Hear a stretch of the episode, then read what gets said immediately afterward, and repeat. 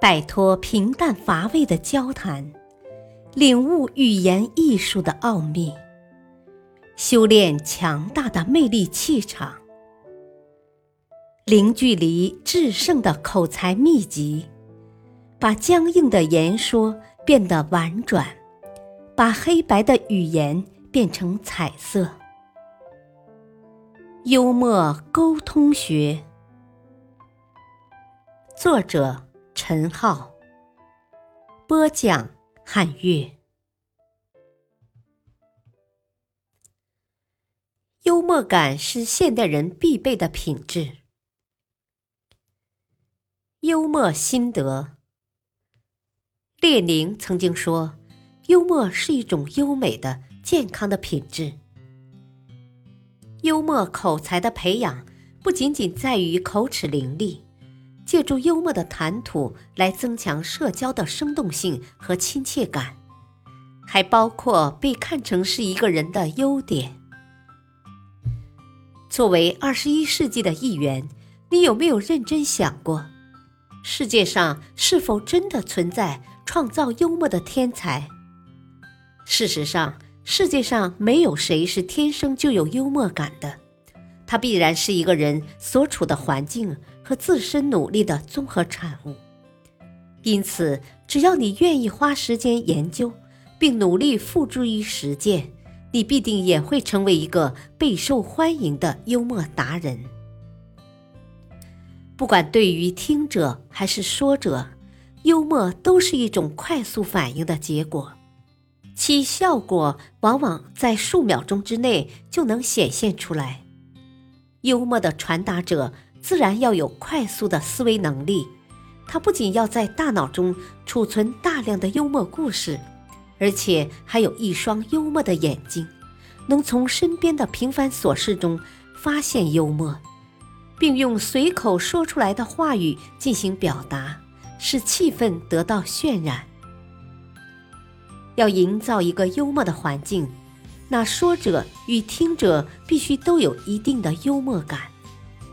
而一个人想要获得幽默感，那他首先应该具备敏捷的思维这一性格特征。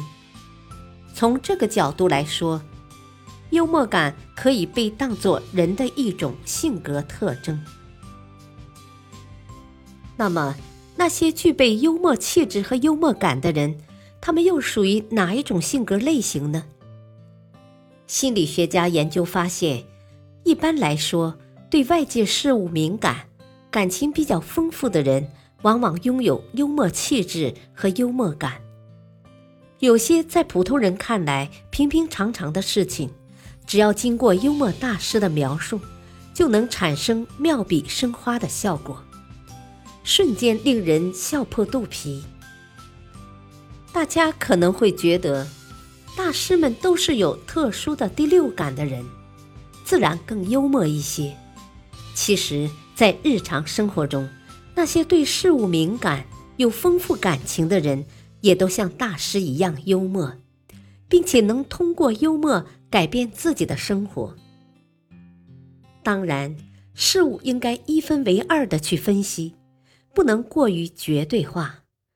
像美国著名的物理学家爱因斯坦，我国宋代著名诗人苏东坡，就无法断定他们到底属于哪种性格特征。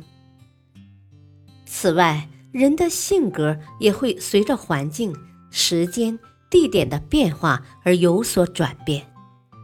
如中国古语所说的“近朱者赤，近墨者黑”，就有一定的道理。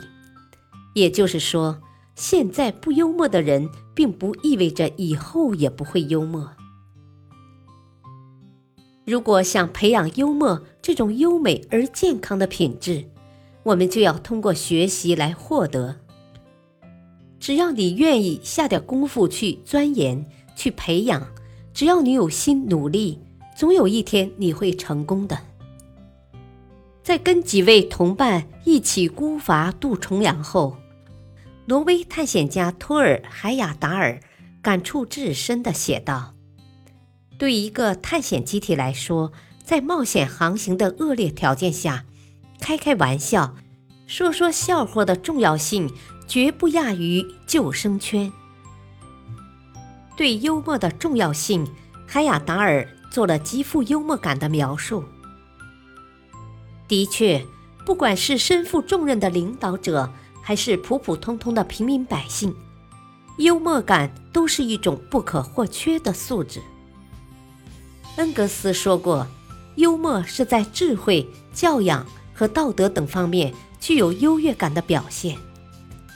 幽默的话语不仅具有愉悦、美感作用和批评教育作用，还具有讽刺的作用，能让你的生活变得更加丰富多彩、生机盎然。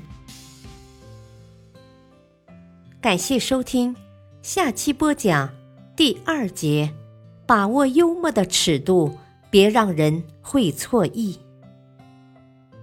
敬请收听，再会。